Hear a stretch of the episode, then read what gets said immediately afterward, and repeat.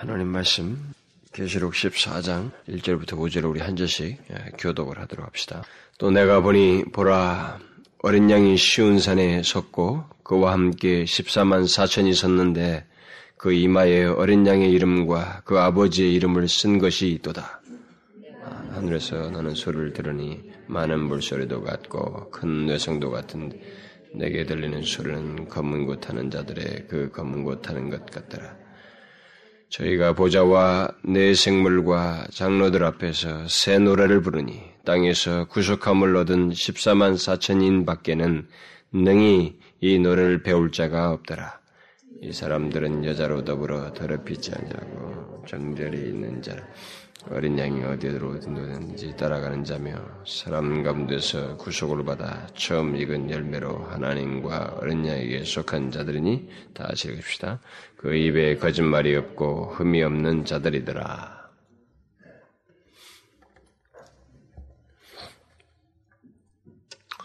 어, 우리는 지난 시간까지 그 기나긴 어, 내용이었죠. 그 12장과 13장을 통해서 어, 용과 그 두 짐승, 다시 말하면 사단과 사단의 두 하수인, 그 현실적인 실체이죠. 약한 세력과 어떤 통치자라든가 이런 어, 또 거짓 선지자, 뭐 이런 그 사단의 하수인들을 통해서 교회가 어, 떻게 핍박을 받게 되니 그들이 주님 오시기까지 어떻게 활동하며 그 활동 속에서 교회는 핍박을 받게 되는지 네, 그런 내용들을 주로 살펴보았습니다. 용과 그 두 짐승은 하나님의 백성들 곧 교회를 위협하는 존재들로서 아, 그 하나님의 백성들을 강력하게 위협하는 그런 존재들이다. 그러면서 굉장히 막강한 세력을 현실적으로 가지고 당대 로마의 비유에서 생각해 있는 것처럼 그 현실적인 그런 막강한 힘을 가지고 어, 그리스도인들을 핍박하는 교회를 핍박하는 그런 존재들이다. 그것이 그들의 존재가 그리스도께서 다시 오시기까지 계속된다라는 사실을 살펴보았습니다. 그러나 우리는 이제 오늘 본문에서 그 그런 좀 그 이 사단과 그 두 하수인으로 말미암아 그 상당히 그 어려움을 겪는 그 좀 침울한 그 어, 그런 어, 부정적인 그런 내용 뒤에 마치 흑암 뒤에 밝은 아침을 맞듯이 어, 두 짐승의 위협 속에서도 어, 승리한 무리들에 대한 어, 내용을 이제 오늘 본문에서 보게 됩니다. 요한은 그 두 짐승의 사악한 활동에도 불구하고 승리하여 시온산에 어린 양과 함께 서 있는 14만 4천 명을 환상 속에서 보고 그것을 이제 본문에서 기록을 해주고 있습니다. 오늘 본문은 12장과 13장과 대조되는 그 승리한 무리들의 모습과 그들에게 있는 어떤 삶의 특징이라고 하죠. 그 존재와 삶의 특징을 이렇게 기술해주고 있습니다. 그런 면에서 상당히 음, 우리에게 그 우리 자신에게 상당히 적용해 볼 수 있는 아주 귀한 내용이 오늘 본문에 나와 있어요. 우리는 이미 그 7장에서 앞에 그 7장에서 하나님의 그 인을 맞은 14만 4천에 대해서 살펴본 바가 있습니다.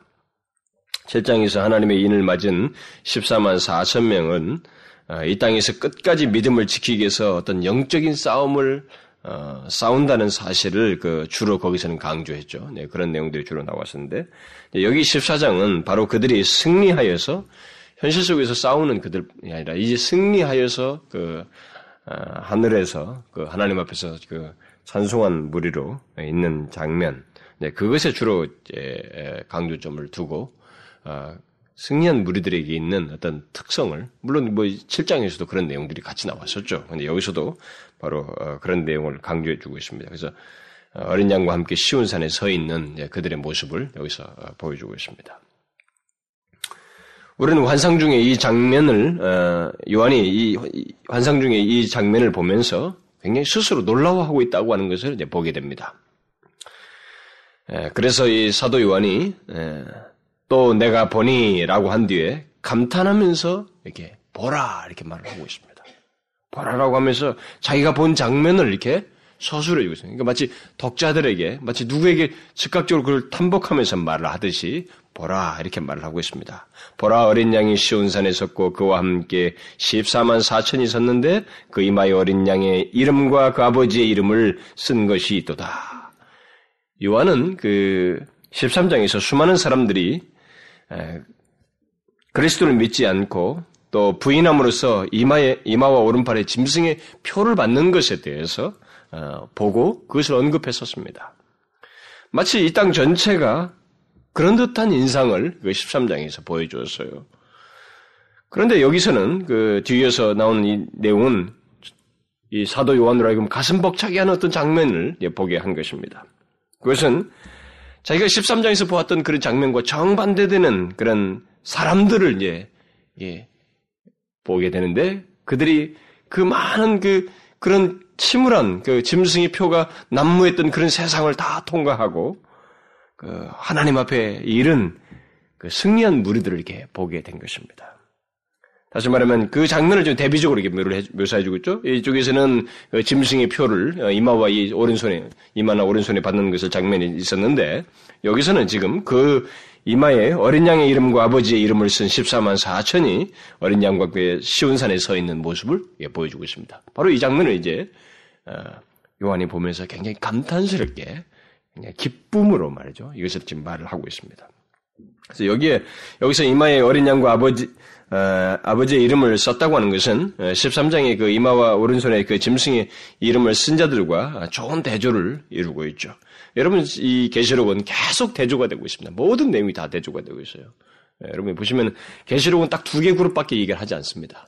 뭐 모든 것에서 사단의 악의 세력과 그 하나님의 모든 것이고, 그 다음에 세상도 교회와 이 뭐 세상 이렇게 그렇게 나누고, 어, 거룩한 성 예루살렘과 이 바벨론 세상 바벨론상 계속 모든 걸 다 대조시키고 있습니다. 여기서도 입맞은 자, 하나님의 인을 맞은 사람과 어, 사단의 그 인을 짐승의 표를 받은 사람, 사람은 두 개 그룹밖에 없다고. 그러니까 표현을 다 달리 하지만은 이, 이 계시록은 이게 딱 두 개로 나누고 있습니다. 우리가 계시록을 통해서 이런 사실을 놓치지 말아야 돼요. 우리가 세상에 갈수록 어, 이런 구분을 어, 싫어합니다. 싫어하고 사람들은 또 이런 논리에 대해서 뭔가 이 세상에 대한 이해가 없고 융통성도 없고 현실에 대한 그 바른 이해를 갖고 있지 않은 사람으로 우리들은 다 평가하고 있습니다. 이 세상의 모든 학문이 그런 식으로 흘러가고 있죠. 그리고 어, 떤그 사물을 바라보는 시각에서도 이제 그렇게 바라보는. 그래서 물론 어떤 것을 이게, 이게 지나치게 흑, 무슨 뭘 흑백률로 본다, 뭐 이런 것을 여기다 적용할 수는 없어요. 그런 그런 그런 적용할 수는 없는데 영적인 사실에 있어서 분명하게 구분될 것들이 있는데 그 구분될 것들까지 구분하지 않는 이 세대의 그 묘한 시각과의 판단들은 이 성경을 통해서 좀 조명받을 필요가 있어요. 예를 들면 선하다고 하는 것도 이렇게 마치 선하다고 말하지 않냐고 두리뭉실하게 말하려고 하는 것. 그러니까 악한 것은 분명히 악하다고 말해야 되는데 그 악하지도 않을 수 있다고 하는 논지를 이 세상은 표현하고 있다는 것입니다. 그게 이 세상의 논지인데 그러나 성경은 분명히 말했습니다. 여기서도 사람은 분명히 나뉘어요. 세상도 나뉘지만은 세상과 교회로도 분명히 구분 나뉘거든요. 그래서 세상은 사단은 세상을 등이 업고 교회를 계속 끝없이 핍박하는 이 두 개의 그룹으로 나뉘어 있다는 것을 앞에서도 말해주고 있다만 있지만은 거기에 속한 사람들도 분명히 나뉘어 있다고 하는 것을 말해주고 있습니다. 근데 그것을 특징적으로 묘사해주고 뭐라고 말했냐면 바로 입 맞은 것을 말한 거예요. 이마에 표를 맞은 걸로 이쪽은 짐승의 표를 가지고 있고 다시 말하면 뭐 짐승의 이름이죠. 짐승의 이름을 받은 거 여기서는 하나님의 어린 양과 하나님의 이름을 받은 사람으로 구분을 하고 있습니다. 사람은 이 세상은 두 개밖에 없는 거예요. 그 두 그룹밖에 없는 것입니다. 또 다른 그룹이라는 게 존재하지 않는다는 것입니다. 왜냐하면 그 두 그룹의 배경 때문에 그랬습니다. 그들의 배경에 이쪽에는 사단과 악이 있는 것이고 이쪽에는 하나님과 하나님의 의로 덧입은 자들의 모습이 있기 때문에 이렇게 나누는 것이에요. 그래서 그것을 이런 대조를 어, 요한계시록에서는 계속 말하고 있다는 것을 우리가 염두둘 필요가 있어요.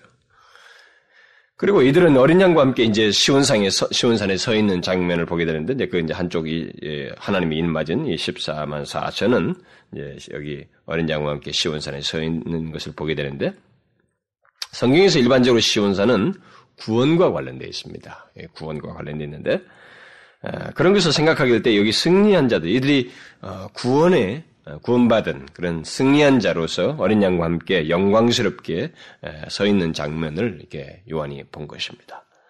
어떤 사람들은 이 14만 4천을 특정한 사람들, 뭐 특히 순교자들의 무리로 말하는 사람들이 있습니다만은 이미 7장에서 언급한, 언급했듯이 이들은 선택된 수의 총수를 말합니다. 뭐 이미 제가 말했죠. 선택된 수가 그 12에 곱하기고 뭐 만수인 천을 곱한 것이다. 뭐 이렇게 얘기를 했었는데 바로 그리스도의 교회 전체를 가리키는 것입니다.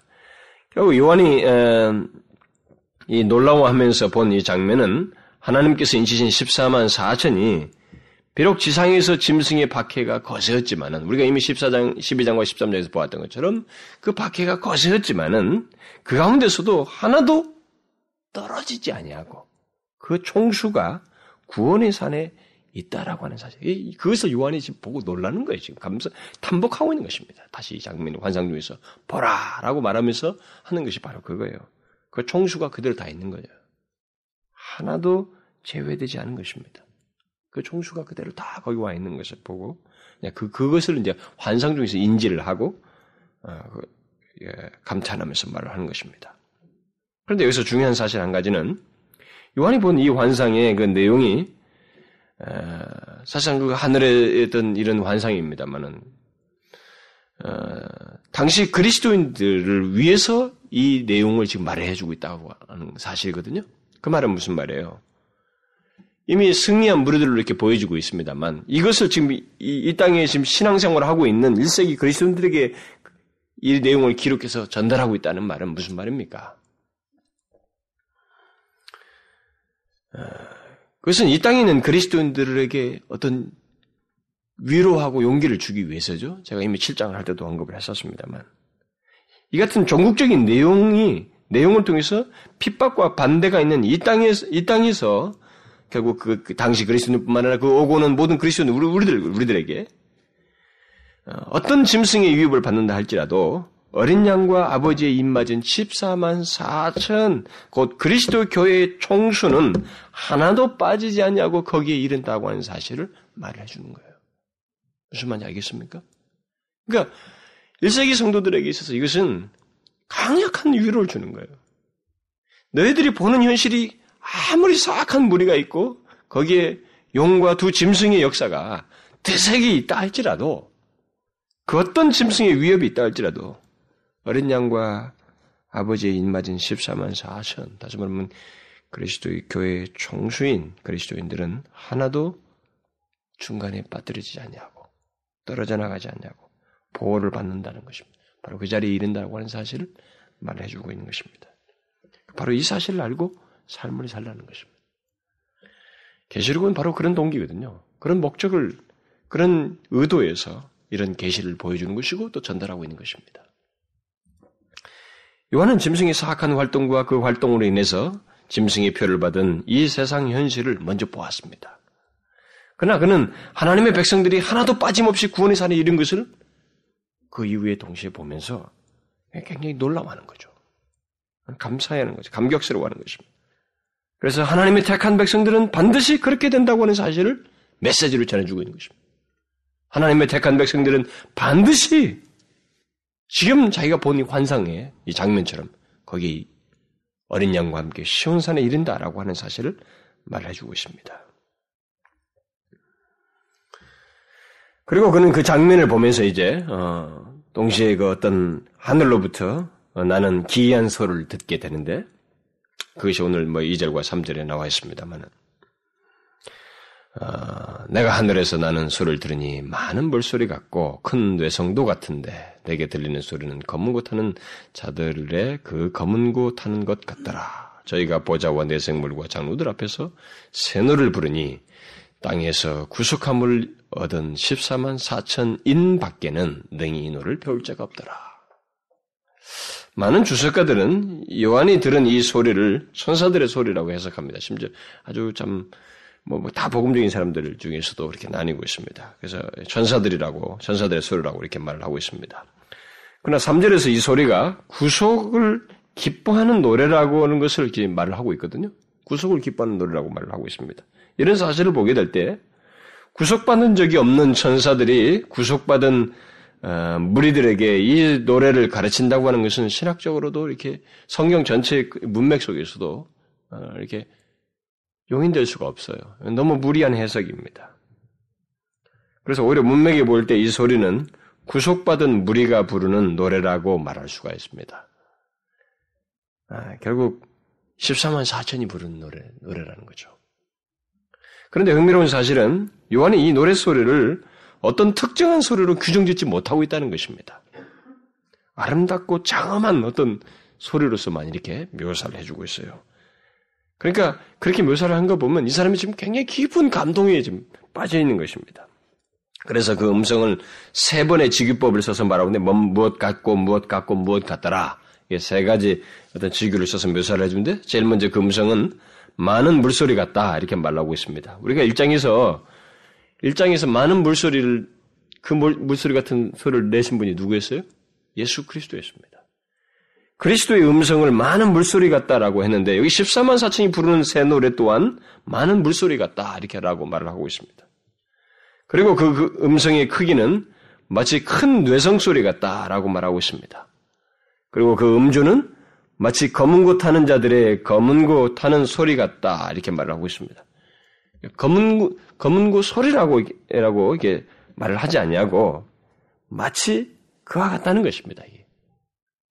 비슷한 거예요. 지금 뭔가 정확한 규정을 못 하고 있는 것입니다. 결국 요한이 들은 하늘의 소리는 한마디로 말해서 너무 장엄하고 아름답고 매혹적이다는 것입니다. 그, 그런 어조로 지금 이렇게 묘사를 하는 거죠. 그러니까 소리에 대해서 자기가 묘사를 정확하게 못하는 것입니다. 그런데 요한은 오늘 본문에서 그 소리의 주체가 누구이고 또 그들이 그들이 가지고 있는 특징이 무엇인지를 특별히 강조해 주고 있습니다. 이게 오늘 본문에서 가장 중요한 내용이라고 봐져요. 먼저 누가 그, 그 같이 장엄하고 아름다운 소리를 노래를 부른다고 말하고 있습니다. 제가 앞에서 말한 것처럼 바로 14만 4천이라는 거죠. 그들이 보좌와 내 생물과 장로들 앞에서 새 노래를 부른다라고 말하고 있습니다. 어, 이 말은 그들이 사실상 하나님 앞에서 부른다는 거죠. 이 보좌가 뭡니까? 보좌는 어, 하나님의 임재와 주권을 일반적으로 뜻한다고 앞에서부터 말을 했었죠. 그러니까 바로 하나님 앞에서 부르고 있는 것입니다. 그런데 요한은 이들이 어떤 특징적인 사람들이라고 하는 것을 강조해주고 있습니다. 오늘 본문에서 그걸 굉장히 강조해요. 이렇게 부르는 이 사람들이 어떤 특정한 사람들이라는 거죠. 특징을 가지고 있는 사람들이다라는 것을 어떤 사람들이라고 말하고 있습니까? 먼저 가장 보편적인 말로서 그들은 땅에서 구속함을 얻은 자들이며 어, 그 이들을 제외하고는 이 새 노래를 알 수도 없고 부를 수도 없다라고 특정하여서 묘사를 해주고 있습니다. 어떤 사람들이 새 노래를 부를 수 있다고 말하고 있어요? 정해져 있습니다. 이것은요, 우리에게 굉장히 중요한 것을 시사합니다. 어, 오늘날 많은 사람들이 하나님을 노래하는 것과 관련해서 한 가지 중요한 사실을 우리에게 시사해요. 바로 땅에서 구속함을 얻은 자가 그들만 이렇게 한다고 하는 것을 한정지어서 말하고 있습니다. 그러니까 요한은 이것을 굉장히 강조해줘요, 여기서요. 그러니까 새 노래를 부를 수 있는 자격이 딱 정해져 있습니다. 땅에서 구속함을 얻은 자들이에요. 자격은 오직 한 가지입니다. 우리들의 잘남도 아니고 능력도 아니고 인간의 어떤 공로도 아닙니다. 오직 예수 그리스도를 믿어 구속함을 얻은 자 아, 그들이 이 새노를 부른다라고 말하고 있습니다. 본문에서 요한은 바로 그들만이 그 구속의 은혜로 인해서 새노를 알고 또한 부를 수 있다 아, 이렇게 선을 긋고 있어요. 어, 이것을 아마 이렇게 강조해 주는 데는 음, 어, 앞에 이미 12장과 13장에서 너무 이렇게 어둡게 말이죠. 그 짐승의 표를 표를 쉽게 타협하면서 짐승의 표를 받는 사람, 변절하는 사람도 있단 말이죠. 근데 그런 것과 명확하게 구분되는 이 하나님의 백성들을 강조해 주기 위해서 아마 이것을 말을 하는 것 같습니다. 그래서 오직 구원받은 자들만이 이 세노를 부를 수 있고 어, 땅에서 구속받은 자라는 말이 시사하는 것처럼 세상과 이 세상 사람들로부터 구별된 사람들만이 이 세노를 부를 수 있다는 것을 말을 해주고 있습니다. 그러니까 음, 우리는 도대체 말이지 이 세노를 부를 수 있는 이런 자격을 이렇게 강조한 것에 대해서 이게 뭐냐 말이지 이게 뭐가 더 중요하다고. 그런데 요한에게 있어서는 여러분 12장과 13장을 지난 요한에게 있어서 이 14장의 환상은 너무 경이로운 것입니다. 이건 자기 막 그 눌리는 듯한 그것을 확 터트리는 것 같은 그런 장면이기 때문에 이것을 굉장히 힘써서 강조하고 있어요. 이 같은 자격과 구별을 어, 강조하는 이유는 이 특별히 이 새 노래가 가진 특성 때문에 그렇습니다. 새 노래의 특성이라는 게 뭐예요? 제가 이미 5장에서 새 노래라는 말이 나왔을 때 한번 언급한 바가 있습니다만, 어, 새 노래는 새라고 하는 이 new, 이 새라고 하는 이것이 우리말로 무슨 번역한 무슨 최신의 노래 이런 뜻이 아닙니다. 어? 최근의 노래라 이런 얘기가 아니에요. 질적으로 새롭다는 것입니다. 오히려 그 말을 문자적으로 번역하면 프레시가 더 나은 거예요. 그러니까 신선하고 새로, 그러니까 뭔가 여전히 새로운 뭐 그런 의미죠. 그런 노래를 지금 부르고 있다는 거죠. 여러분 그런 노래가 근데 뭐예요? 그런 그런 노래가 뭐라는 것입니까? 그런 노래가 어떤 노래입니까? 도대체 그런 노래가 어떤 노래일까요? 그것은 바로 예수 그리스도의 피로 말미암아 구속함을 받은 자들이 그러니까 구속받은 것을 노래하는 거예요. 그러니까 질적으로 새로운 노래라고 하는 것은 바로 그런 구원을 노래하는 것입니다. 예수 그리스도로 말미암은 구원을 노래하는 거예요. 여러분들은 이런 것이 새로운 노래라는 것에서 잘 이해하지 못할지도 몰라요. 제가 설명을 좀 하겠습니다만 중요한 것은 이 세상에서는 물론이고 완성될 하나님 나라에서도 영원히 부를 새 노래는 바로 그런 성격이라는 것입니다. 바로 이런 것을 가지고 질적으로 다른 새로운 노래로 성경이 규정하고 있다는 사실입니다. 근데 우리가 이미 이 땅에서부터 이런 새 노래의 성격은 알고 있습니다. 구속함을 얻은 자들에게는 알고 있어요. 그리고 그들은 그것을 알고 부를 수 있는 사람들이에요. 비록 그것이 완전하진 않지만 어, 여기 본문에서 나온 것 같이 그런 새 노래를 부른 그 모든 환경이 뭐 절대적인 환경은 아니죠. 예를 들어서 14만 총수가 나와 있단 말이에요. 그러니까 선택받은 물이 총수가 있어서 그들이 막 어우러져서 부르는 그 찬송의 그 장엄함과 그 아름다움 이것은 여기서 지금 묘사된 것처럼 뭐뭐 갖고 뭐뭐 갖고 말한 것처럼 그런 것들을 다 어우러져서 부르는 최상의 상태는 아니지만 그 성질과 성격은 이 세상에서 구속함을 받은 자들이 소유한다는 것입니다. 안다는 거예요. 그래서 왜냐하면 새 노래의 핵심이 하나님의 구원이거든요. 예수 그리스도로 말미암은 예수 그리스도의 피로 말미암은 구원을 노래하는 것이란 말이에요. 그렇기 때문에 성격이 이 세상에부터 규정되고 있는 것입니다.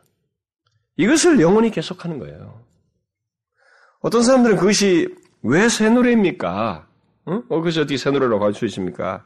이미 이 땅에서부터 부르는 노래를 갖다 새 노래라고 어떻게 할 수 있습니까? 제가 앞에서 말했잖아요. 이 새가, 새라는 말이, 어? 최신의, 최근이란 말이 아니란 말이에요. 신선한, 질적으로 여전히 새로운. 그 제가 여러분들 그랬잖아요. 언젠가. 하나님 영광 설교 그 마지막 부분에서도 그런 얘기를 했습니다만은 어떤 사람들은 뭐 찬양 세미나 같은 데서 뭐 그런 말을 할 때 사람들이 영원토록 하나님을 찬양할 것이다. 그러니까 그런 얘기를 해주면 사람들이 답답하다는 거죠.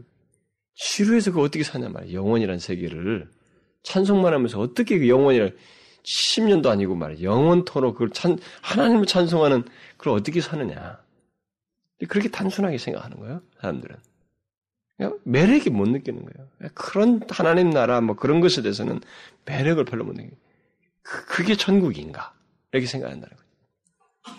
그런데 여기서 말하는 새 노래는요. 그 노래를 부르지 않으면 않을 수 없는 여전히 새로운 마음을 시간에 지나는 것과 상관이 없이 지나면 지날수록 자금시 전의 그 마음과 지금 마음이 여전히 새로운 거예요. 그런 마음으로 부르는 노래라는 것입니다.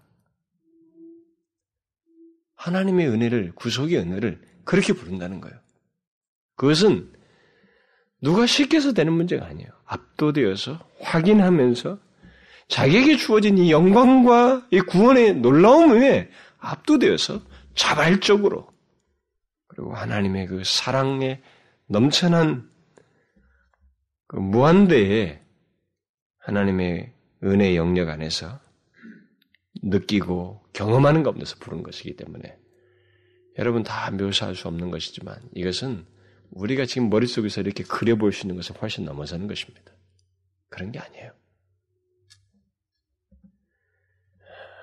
그래서 여기서는 이 내용보다 지금 자격을 특별히 강조하고 있는 것입니다. 이 새노를 부를 수 있는 사람. 음? 특별히 그것을 강조를 해주고 있는데, 뭐 5장은 좀 내용에 강조를 뒀다면 여기서는 특별히 거기에 강조를 둔다고 할 수가 있는데, 근데 중요한 것은 아, 그 지금 이 바로 이와 같은 새노래의 일면을 우리가 알고 있는가, 또 부르고 있는가라는 거예요. 지금 그것이 14만 4천과 관련해서 한 가지 중요한 특성으로 지금 여기서 제시되고 있습니다. 아, 나는 14만 4천이야. 좋습니다. 그, 얼마든지 그렇게 말할 수 있어요. 그러나 여기서 지금 한 가지 우리가 생각해 볼 문제는 우리는 지금 바로 이 본문에서 말하는 것 같은 14만 4천이 부른 그새 노래의 일면을 알고 부르고 있는가 라는 거예요. 여러분 그렇습니까? 여러분 그 새 노래의 영광스러움을 알고 있습니까? 이 새 노래는 아무나 부를 수 없다고 말하고 있습니다. 교회 내 어떤 사람들은 성부와 성자와 성령 하나님을 찬양하는 것을 따분하고 답답하게 여깁니다. 오히려 이것보다는 뭐 나를 사랑하시고 나 쪽에서 뭐내 경험 쪽에서의 어떤 내용들에 주로 더 은혜를 받는다. 소위 그것이 더 즐겁다고 이렇게 생각해요. 삼위 하나님을 찬양하는 것을 답답하게 생각합니다. 그것은 별로 이렇게 은혜가 되지 않는다는 것이 사람들의 생각이에요. 그렇게 생각하는 사람들이 많이 있습니다. 또 예수 그리스도의 십자가에 대한 찬송, 특히 예수 그리스도의 피를 노래하는 것을 고리타분하게 여기는 사람들이 많습니다. 교회 안에는. 그러면서도 이 세상 노래는 오히려 더 감미롭고 즐겁게 여깁니다. 이 세상 노래에 대해서는. 아, 그건 뭐, 그 가사가 줄줄이 자기 가슴을 때려가지고 그 가사에 울고 그래요. 응? 여러분 뭐, 이게 뭔가 이게 센치한 그 상황이 있을 때는 그 가사 듣고 우는 사람도 있습니다, 여러분. 그렇잖아요? 그래서 심지어 찬양조차도 세상의 음조와 박자를 그 박자를 이렇게 맞춘 그런 노래를. 이제 그런 것들을 더 선호하는 그런 경향까지 우리들의 현실 속에서 드러나고 있습니다. 사실 그런 모습이 이 시대의 한 추세이기도 합니다. 그러나 여러분 이것이 무엇을 의미하는지 우리 잘 생각해야 됩니다. 아직 더 두고 봐야 되겠습니다만 하나님을 찬송하고 예수 그리스도의 대속의 은혜와 십자가의 보혈과 그것을 찬양하는 것이 고르타분하게 여겨지고 거기에는 마음이 이렇게 능동적이다고 하는 것이 생겨나지 않고 그것으로 말 그런 찬송을 해서 어떤 감격 같은 것을 알지 못하고 반대로 세상 노래는 오히려 더 감미롭고 즐겁고 뭐 이렇게 된다면은 뭐 더 두고 봐야 되겠습니다만은 그것은 그 사람은 지금 새노를 알지 못한다는 거예요. 그것을 시사하는 것입니다. 장차 새노를 부를 수 없는 사람을 가능성을 시사하는 것입니다. 그런 사람은 14만 4천 명의 무리 가운데 있지 않은 사람이라는 것을 현재 시제로 나타내고 있는 것입니다. 인간의 본성은 사실 세상 노래를 더 좋아하게 되어 있죠. 그것이 더 친근감을 느끼게 되고 감미로움 느끼고 이 박자가 더 어울립니다. 사실은 모든 게 그런 것들이. 분위기가.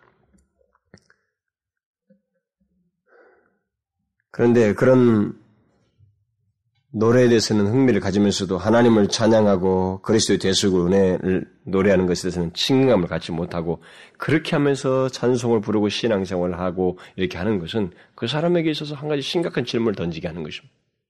이 사람은 새 노래를 알지 못하는 사람이에요. 사실 장차 새 노래를 부를 사람들은 이 새 노래의 특성을 지금부터 아는 것이거든요. 왜냐하면 부르신 대상이 딱 한정되어 있기 때문에 그렇습니다. 구속함을 얻은 자들이기 때문에 그래요. 새 노래를 진심으로 감사하며 감격하며 부를 수 있는 사람은 구속함을 받은 사람이 아니면 아무도 할 수가 없는 것입니다.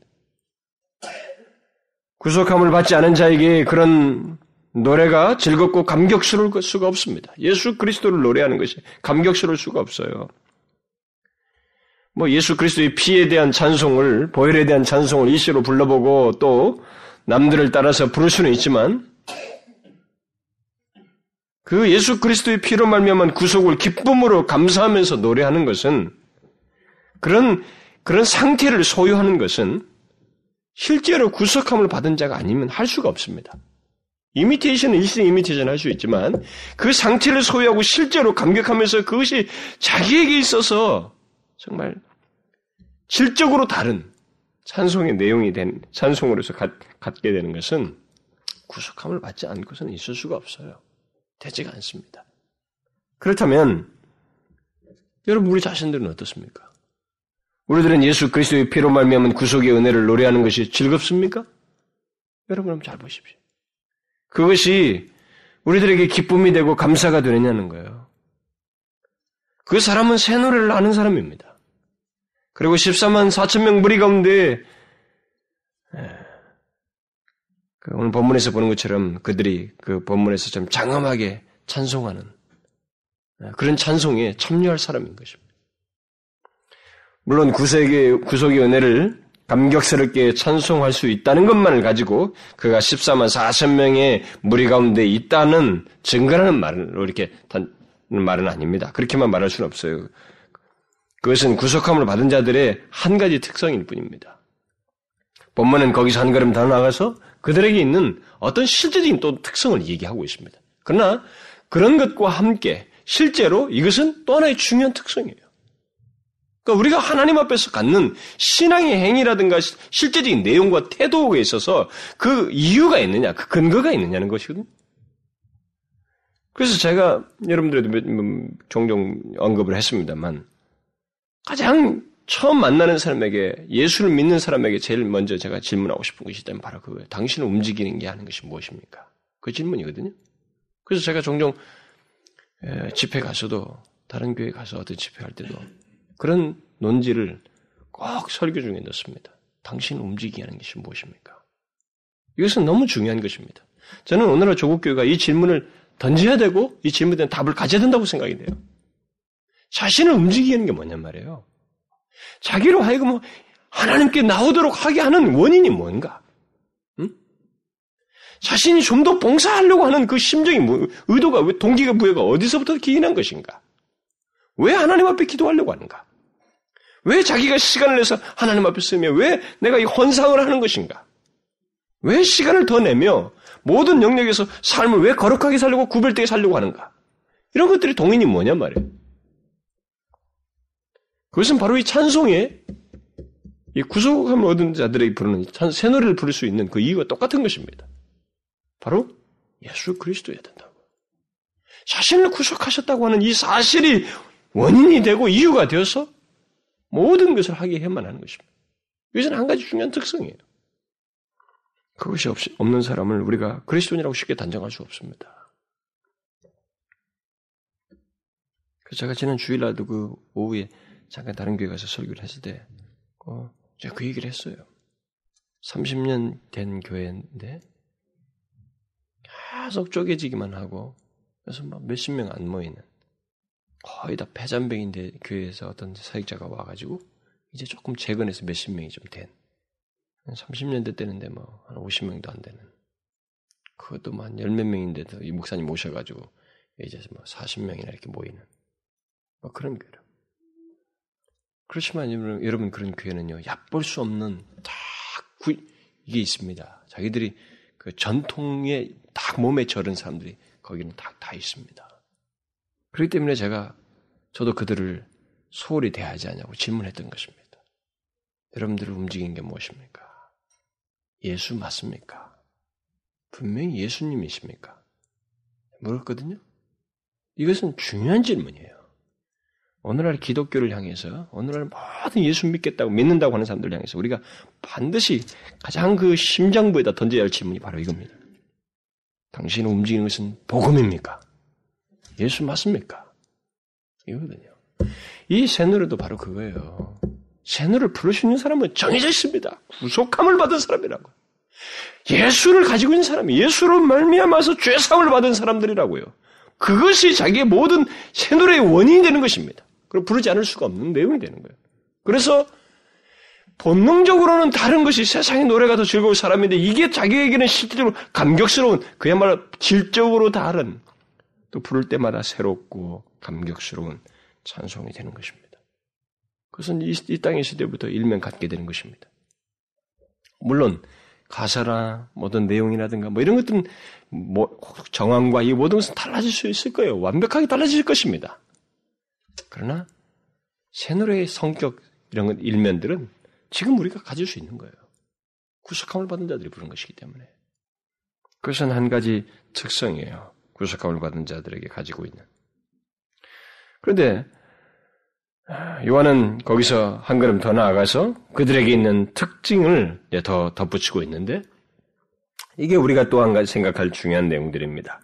4절과 5절에서 이 사람들은 이렇게 말하고 있거든요. 이 사람들은 이런 사람들이다 이렇게 말하고 있습니다. 이 사람들은 여자로 더불어 더럽히지 않냐고 정절이 있는 자라 어린 양이 어디로 인도하든지 따라가는 자이며 또 사람 가운데서 구속함을 받아 처음 익은 열매로 하나님과 어린 양에게 속한 자들이니 그 입에 거짓말이 없고 흠이 없는 자들이더라. 땅에서 구속함을 얻어 하늘에서 새 노래로 하나님께 찬송하는 24만 4천의 특성을 여기 몇 마디 속에서 척척척 말해주고 있습니다. 몇 가지로 쭉 영을 열거해주고 있죠. 단순히 노래하는 자들이 아니고 이미 이 땅에 있을 때 그리스도께 속한 자로서 어떤 삶의 특징 또한 함께 가지고 있다고 하는 것을 말해주고 있습니다. 그러니까 이건 있거든요, 여러분. 찬송하면서 감격만 하는 거예요. 그러나 이건 예배당에서 일이지 실제 삶에서는 구속함을 받은 자의 그 독특한 부인할 수 없는 존재와 삶의 특성 같은 것을 드러내지 않을 수 있는 거예요. 그런 일이 있을 수 있습니다. 그래서 여기서 요한은 놀랍게도 그들에게서 있는 어떤 특성을 인지하고 묘사를 해주고 있는 거예요. 어떤 특성입니까? 첫째로 그들은 여자와 더럽히지 않냐고 정절이 있는 자들이다 이렇게 말하고 있습니다. 이 말은 여자와 정절이 응? 여자와 더럽히지 않냐다니까 남자들만 얘기한 건 그건 아니죠. 대표 명사로 이렇게 대표적인 표현으로 쓰는 거죠. 이렇게 그러니까 남녀를 다 포함 13만 4천에는 남녀 다 포함된 겁니다.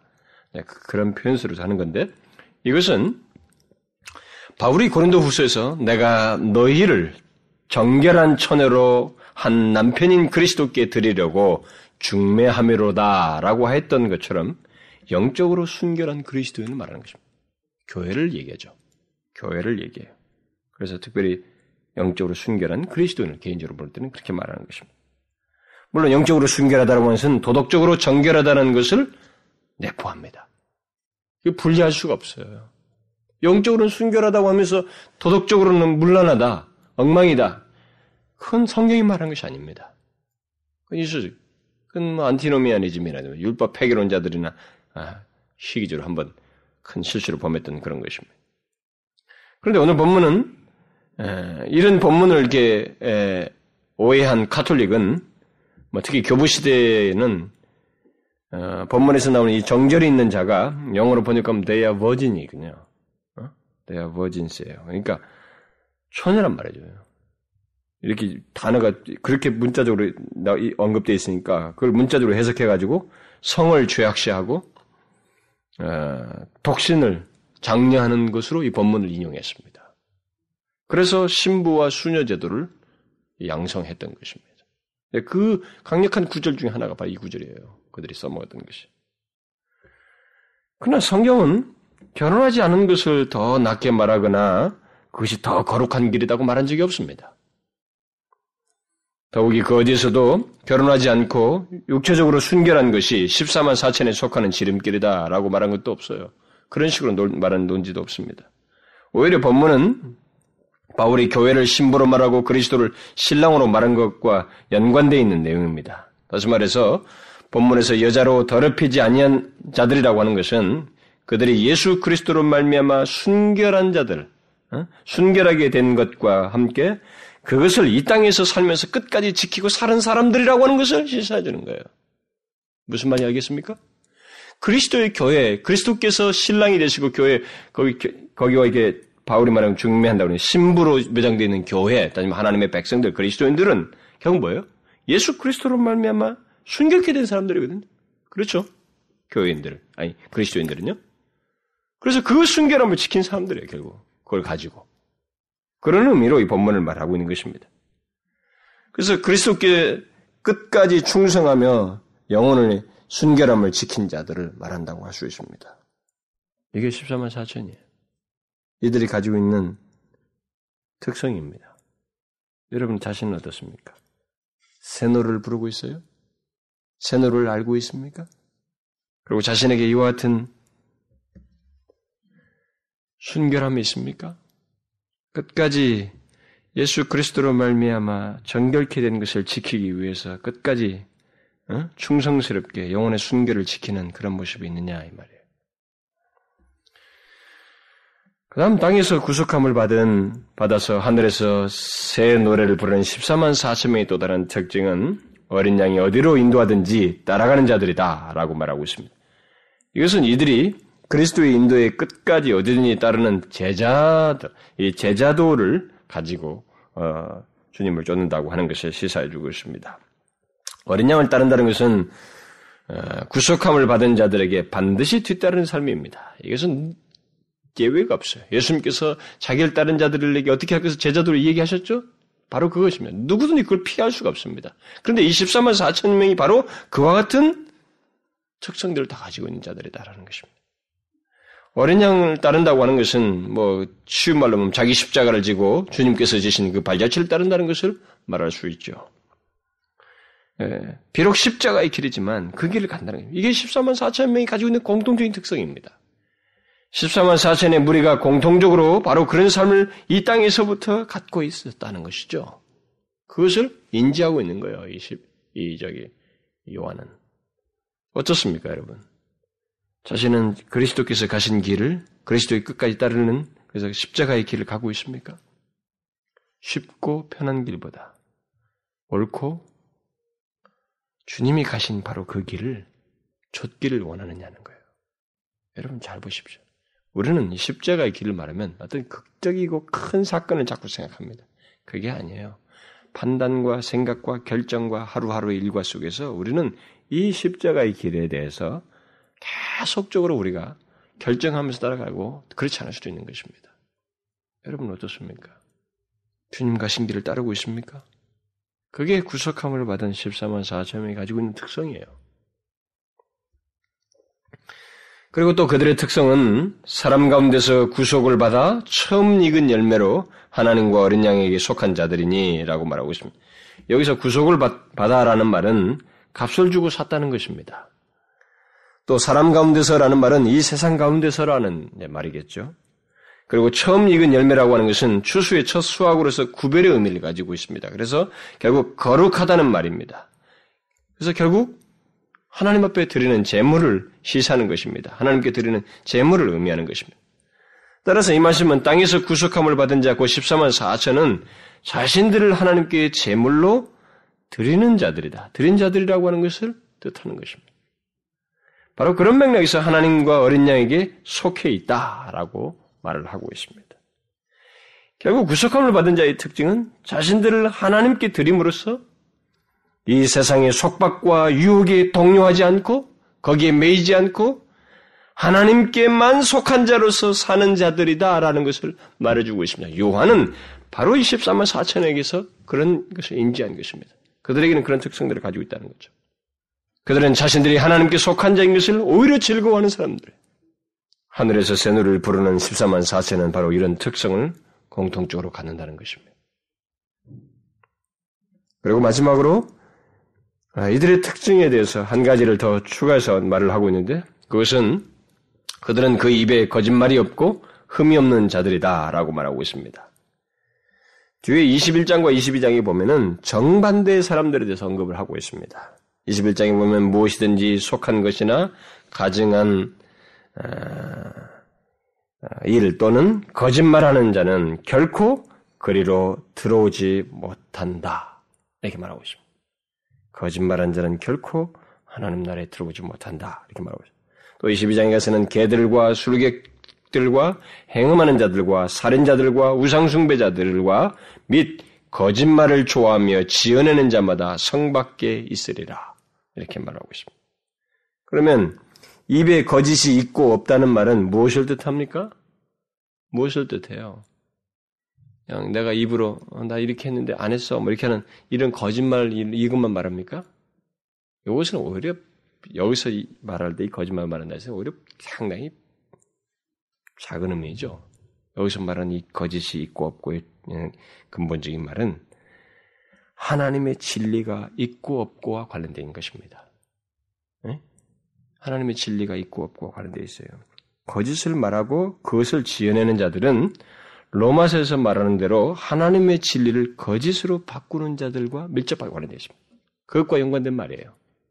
하나님의 진리를 거짓 것으로 바꾸는 자들이에요. 그러나 거짓이 없다는 말은 없다는 것은 그들과는 달리 그 어떤 거짓된 주장이나 이단 사상에도 타협하지 않냐고 진리를 쫓는 거예요. 진리를 쫓는 겁니다. 그게 여기서 거짓이 없는 자란 말이에요. 그래서 스바냐 선지자가 예언을 했거든요. 이스라엘의 남은 자들은 거짓말을 하지 않고 그들의 입에서 괴율한 혀도 찾을 수 없을 것을 예언했습니다. 바로 그거예요, 지금. 결국 법문은 구속함을 받은 자에게 있어서 진리에 따른 진실, 진리에 따른 이 진실이 순결함과 함께 중요한 삶의 특징이라고 하는 것을 말해주고 있습니다. 여러분 예수 믿는 사람들 있잖아요. 여기 지금 14만 4천이죠. 하나님 나라에 이르는 사람들. 그러니까 구원의 최종적인 자리에 이르는 바로 그 하나님의 백성들. 그들의 특성에는요. 영혼의 순결함도 있, 있지만은 진리에 따른 진실함도 있다는 거예요. 그것이 말해주고 있는 것입니다. 진리에 따른 진실함. 사람들은요, 그래서 많은 사람들이 진리를 따른 이 진실함은 알지 못하고 도덕적으로 자꾸 생각하는 거예요. 도덕적으로 남들에게 거짓을 말하지 않고 좀 이렇게 남들이 속이지 않고 해코지하지 않고 뭐 이런 것으로 성경을 이해하려고 그래. 천만의 말씀입니다. 이 질, 지, 거짓말하고 안 하고 이 문제는 진리에 따른 것이거든요. 진리와 관계 있는 거예요. 하나님의 진리를 따른 진실함이 있는 것이 이들의 특성이라는 거예요. 14만 4천의 특성이다. 그러니 이것을 잊지 말아야 돼요. 그뿐만 아니라 이 구속함을 받은 14만 4천 명은 흠이 없다고 말하고 있습니다. 이 말은 죄를 짓지 않았다. 그들은 그런 것들을 아무런 그런 죄도 없는 사람들이다. 그런 말이 아니죠. 여기 사용, 사용한 이 흠이 없다는 말이 어, 희생 제물을 언급할 때 사용되었던 것을 우리가 성경에서 발견하게 되는데 그런 것을 생각하게 될 때 그리스도께서 자신을 희생 제물로 드렸던 것과 깊은 관련을 가지고 있는 것입니다. 다시 말해서 구속함을 받은 자들은 그리스도 안에서 흠없는 자이며 바로 그 사실을 알고 삶을 사는 자들이다라는 것을 말해주는 것입니다. 이 세상에 그 어떤 핍박과 유혹이 있다 할지라도 짐승의 방해 속에서도 이 14만 4천은 그리스도 안에서 흠없는 자 된 것을 기억하고 자신들을 더럽히지 않고 삶을 사는 자들이다라는 것입니다. 그래서 여러분 제가요 우리가 유혹의 시기와 어떤 그 혼란의 그 유혹이 올 때 바로 이, 이 사실을 기억하는 것이 우리에게 굉장히 큰 힘이 됩니다. 지금 24만 4천은 바로 그런 특성을 가지고 있다는 거거든요.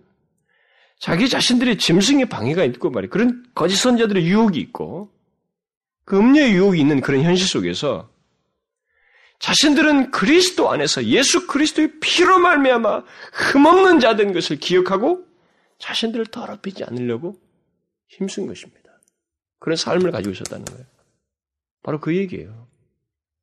오늘날 이 시대는요, 이 14만 4천에 여기서 묘사된, 아, 여기 영광스럽다. 14만 4천은 바로 당신입니다. 이것만 이퀄 시켜버려요. 응? 우리가 자꾸 성경을 왜 왜곡시키냐면 똑같은 성경을 가지고 인용하더라도 왜 성경을 가지고 사람들이 왜곡하고 성경을 가지고 잘못된 거짓된 이 안도감들의 안위감에 빠지느냐면 14만 4천의 영광스러움을 얘기한다면 14만 4천은 바로 당신입니다. 이 사실만 얘기한다는 거예요. 그들에게 있는 분명한 특성을 이 요한이 분명히 보거든요. 형 노래를 열심히 잘하는 것이 아니라 뭐새 노래를 부르는 것, 구속의 찬송을 한다 뭐 이런 것이 아니라는 말이에요. 그 찬송을 부르는 문제가 아니라 그들에게 있어서 자기가 인지하는 것이 있단 말이에요. 그들은 이 땅의 삶에 있을 때부터 이 땅에서 구속함을 받은 사람입니다. 이 땅에서 구별되어서 구속함을 받은 사람인 것을 드러냈던 것입니다. 끝까지. 응? 그것을 지금 네 가지 모양새로 지금 표현하고 있는 거예요. 표현으로. 네 가지 특성으로 묘사하고 있는 것입니다. 그래서 구속함을 받은 자, 곧 예수 그리스도의 피로 말미암아 그 구속함을 받은 자들은 궁극적으로 아, 하나님 하늘의 그 보좌와 내생물과 장우들 앞에서 이 새노를 부르는. 근데 그들의 그 특성, 한마디로 줄이자면 바로 예수 그리스도의 피로 말미암아 구속받은 자인 것을 이 땅에서 숨김없이 타협함이 없이 드러냈다는 것입니다. 이 네 가지 특성은 바로 그것을 다 설명하는 거예요. 그걸 드러냈다는 것입니다. 순결함을 가지고 그리스도를 끝까지 따르며 자신들을 드리고 진실함을 나타내며 자신을 더럽히지 않고 믿음을 지키며 살았다는 것입니다. 여러분 이 같은 요한이 본 분명한 이것은요 완성된 것이거든요. 완성된 장면을 미리 현실적으로 조명해 준 거란 말이에요. 우리가 앞에서도 다 보았잖아요. 승리한 무리들을 7장에서 뭐 다른 데서 보았지 않습니까? 그것을 자꾸 보여주는 게 뭡니까? 이미 승리한 무리들은 이 땅에 있으면 존재하고 있지만 그들은 그들에게 하나님 예수 그리스도 안에서 구원받은 사람의 너의 현주소를 알고 삶을 살라고 하는 것이거든요. 그런 차원에서 이 환상을 보여주면서 그들의 용기를 준 것이란 말이에요. 그런데 이 장면들이 다 허구가 아니라는 것입니다. 두리뭉실하게 거품을 일으키고 좋은 얘기가 아니라 그들에게는 분명한 실체를 얘기를 하고 있는 거예요. 가장 강력한 실체는 실체는 바로 예수 그리스도예요. 그분으로 말미암은 구원, 의, 흰옷을 입은 것, 정결케 된 것, 순결하게 된 것, 죄사함을 받은 것, 바로 그것입니다. 그게 가장 극력해요. 근데 그것이 그들의 삶 속에서도 무시되지 않았다고 하는 특성을 같이 배행적으로 항상 언급하고 있습니다. 그렇죠? 우리가 이것을 자꾸 놓치는 거예요. 그래서 제가 묻는 것이 바로 그겁니다. 당신이 진짜 예수를 안다면, 당신에게 있어서 예수 그리스도가 정령, 자신의, 당신의 존재와 삶을 움직이게 하는 그 바로 그분으로서 믿고 소유했다면, 당신은 그리스도로 말미암아 구원받은 자인 것을 드러내게 되어 있습니다. 라는 거예요. 순결할 것입니다. 진리를 쫓아서 살 것입니다. 흠없는 자로서 살고자 할 것입니다. 당신은 그리스도를 노래하는 것이 즐거울 것입니다. 이런 모든 내용들이 그리고 주를 섬기며 교회를 사랑하고 하나님의 백성들을 섬기며 주님의 말씀을 쫓아서 사는 것을 다른 어떤 타협보다도 소중히 여길 것입니다. 라는 말을 하는 것입니다. 이것을 하면 당신은 그리스도인이 됩니다. 이게 아니에요. 당신은 예수를 아십니까? 예수를 만났습니까? 그렇다면 그애들에게 피할 수 없는 모습이 있는데 바로 이 13만 4천이 가지고 있는 모습이라고요. 여러분 어떻습니까? 오늘날 우리들은 너무 값싼 복음에 익숙해가지고 예수를 대충 믿고 이렇게 해도 예수 믿고 저래도 예수 믿고 이러다 가도 저러다가 나는 어차피 천국 가네.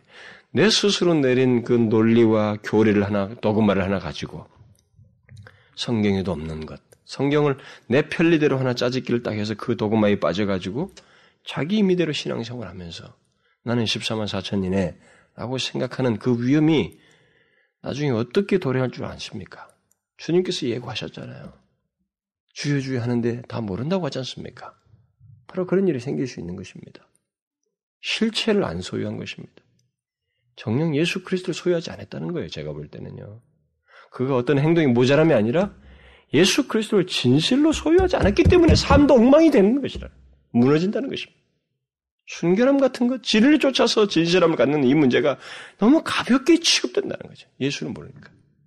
어떤 대가를 지불하고 나를 구원하셨는지 예수 그리스도의 구속의 대가를 분명히 알게 될 때, 이 14만 4천 명의 삶의 특성으로 보았던 이 내용은 그들에게서 너무 사실상은 피나는 싸움이야 있겠지만 그들은 너무 고귀한 그 사실, 부인할 수 없는 이 사실로 인해서 드러낸다. 드러낸다는 것입니다. 그것을 소유한다는 것입니다. 요한은 바로 예수 그리스도를 믿는 너희들에게 있어서 하나도 제외됨이 없이 그렇게 가게 된다. 그이 도식을 굉장히 확신 있게 말하고 있습니다. 그러나 그 내용 속에는 그들은 예수 그리스도를 소유했기 때문에 바로 이런 내용도 동시에 소유하고 그 자리에 이르게 된다. 라는 걸 대행적으로 말하고 있습니다. 자, 우리는 확신과 어떤 것을 얘기할 때 당신은 예수 믿습니까? 그러면요. 여기서 요한이 말한 것처럼 하나도 빠트림없이 천국에 이릅니다. 쉬운 산에 이릅니다. 반드시 도착할 겁니다. 우리는 이렇게만 말하는 것으로 위로받으면 안 돼요. 그 사실이 담고 있는 내용이 무엇인지도 동시에 알아야 되는 것입니다. 요한은 그걸 얘기해 주고 있다고요. 너무 영광스러운 물이지만 그 물들에게 다 있는 거예요. 우리가 이미 7장에서도 보았잖아요. 그들이 다 몸에 뭔가를 다 가지고 있는 거예요. 증거들 다 가지고 있는 거예요. 예수의 증거와 응? 그리스도를 위해서 살았던 삶의 흔적들 다 가지고 있는 거예요. 우리는 이 사실을 잊지 말아야 됩니다. 나에게 주어지는 삶 속에서 분명히 나를 예수 그리스도께서 나를 구속하신 자인 것이 나를 움직이게 하는 것인지 그리고 그것으로 말미암은 삶의 내용들과 이 구분들이 내한테 자연스럽게 나타나는지 그것이 나에게 즐거움인지 말이죠. 그리고 그것이 어떤 것보다도 갈등이 있지만 소중하게 여겨지는지 이것을 물어야 할 것입니다. 천국을 우습게 하는 사람들에게는 아무것도 아니겠, 아니겠습니다만 장차 이 영광스러운 장면 그리고 반대로 멸망받을 짐승의 표를 받은 자들에게 있을 그 멸망들을 비교해서 생각해 보면 지금 우리들의 현재 모습들 예수 그리스도를 알고 있느냐 아니냐 이 사실은 상상할 수 없는 결과를 가져오는 것입니다. 상상할 수 없는 결과. 그래서 여러분 자기 자신에게 있어서 나를 움직이게 하시는 움직이는 분, 나를 이렇게 주님 앞에 좀 더 열심히 주님을 향해서 진실함으로 나아가게 하는 모든 동인이 분명히 예수인지를 꼭 확인하셔야 됩니다. 무엇이 있어야 된다, 무엇이 있다. 이 내용이 앞서서 먼저 그것을 확인해야 돼요. 자신을 움직이는 자가 자신을 움직이게 하는 그 중심이 바로 분명히 나를 구속하신 예수라는 답을 가지고 있어야 됩니다. 예? 그게 바로 인맞은 거예요. 인맞은 증거입니다. 흔해 빠지고 쉽게 많이 들은 그 예수라는 이름이 생명처럼 자기에게 있어져야만 하는 것입니다. 그게 없으면 그건 아무것도 아니에요. 그 사람이 지금 부른 노래는 다 가식입니다. 즐겁지 않으면서 노닥거리는 거라고. 남들하고 장단 맞추는 거예요. 장차 새 노래를 부를 사람이 아닌 것입니다. 여러분, 이 영원한 하나님의 백성의 특성을 잊지 마십시오. 기도합시다. 하나님 아버지, 우리에게 은혜를 베풀어 주셔서 감사합니다. 우리에게 예수를 알게 해주셔서 감사합니다. 예수 그리스도로 말미암아 구속함을 얻는 복을 주셔서 감사합니다. 하나님 아버지여 그것이 우리에게 있어서 분명히 예수 그리스도로 말미암아 구속함을 얻었다고 하는 것이 분명히 우리가 예수 그리스도를 알고 소유했다고 하는 것이 사실인지를 우리 자신들이 확인하기를 원합니다.